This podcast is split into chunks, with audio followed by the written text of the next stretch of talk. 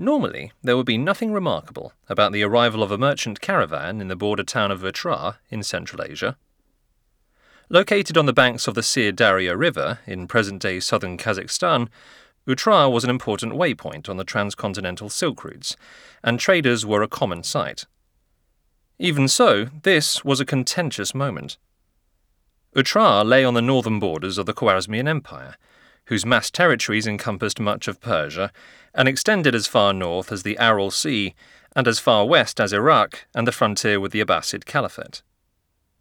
In November 1218, boasting huge armies, colossal fortress cities, and immeasurable wealth, the Khwarezmians had little need to fear any aggressor, certainly not a small company of merchants. Nonetheless, this caravan was significant because it came from the leader of Central Asia's fastest rising power, the Mongol ruler Chinggis Khan, more commonly known today in the West as Genghis Khan. He was a major contender in the embattled world of Central Asian politics. First, he united the Mongol tribes and their neighbors, and then conquered much of northern China, sacking the great city of Zhongdu, modern day Beijing, in 1215.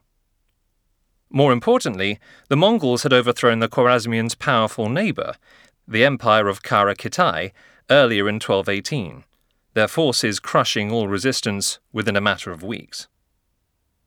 These were worrying reports, and tensions were running high. The Khwarezmians were not yet at war with the Mongols, but armed clashes had taken place only a few years earlier.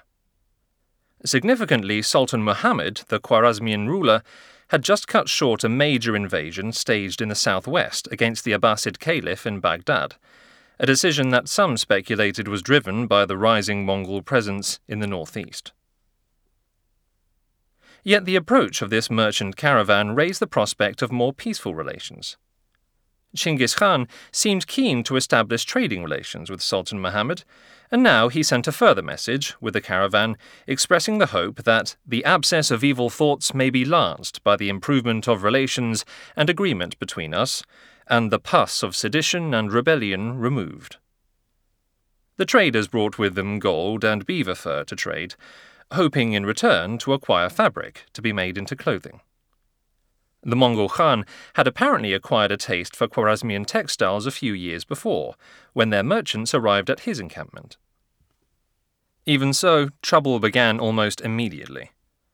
Otrar's governor, Inalchuk, placed the Mongol merchants under arrest.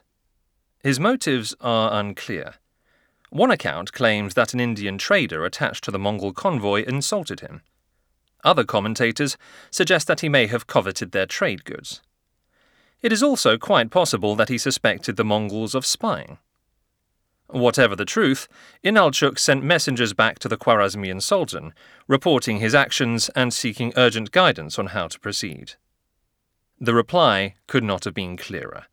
He was to kill the Mongol merchants, all of them. Inalchuk duly carried out his orders, but crucially, a single survivor evaded the massacre, slipping away and returning to Chinggis Khan. Upon learning of this stupendous insult, Chinggis Khan sent an envoy to the Khwarezmian Sultan demanding an explanation. Again, Sultan Muhammad's response was unambiguous. He executed the envoy and shaved his followers' beards. Mongol retribution was swift and decisive. Three months later, a vast Mongol army reached Otrar, where, following a lengthy siege, Chinggis Khan's forces sacked the city. He executed Inalchuk in a particularly brutal manner, pouring molten metal into his mouth, eyes, and ears. The following year, city by city, much of the empire's northern frontier facing the Central Asian steppe collapsed in the face of a relentless Mongol onslaught.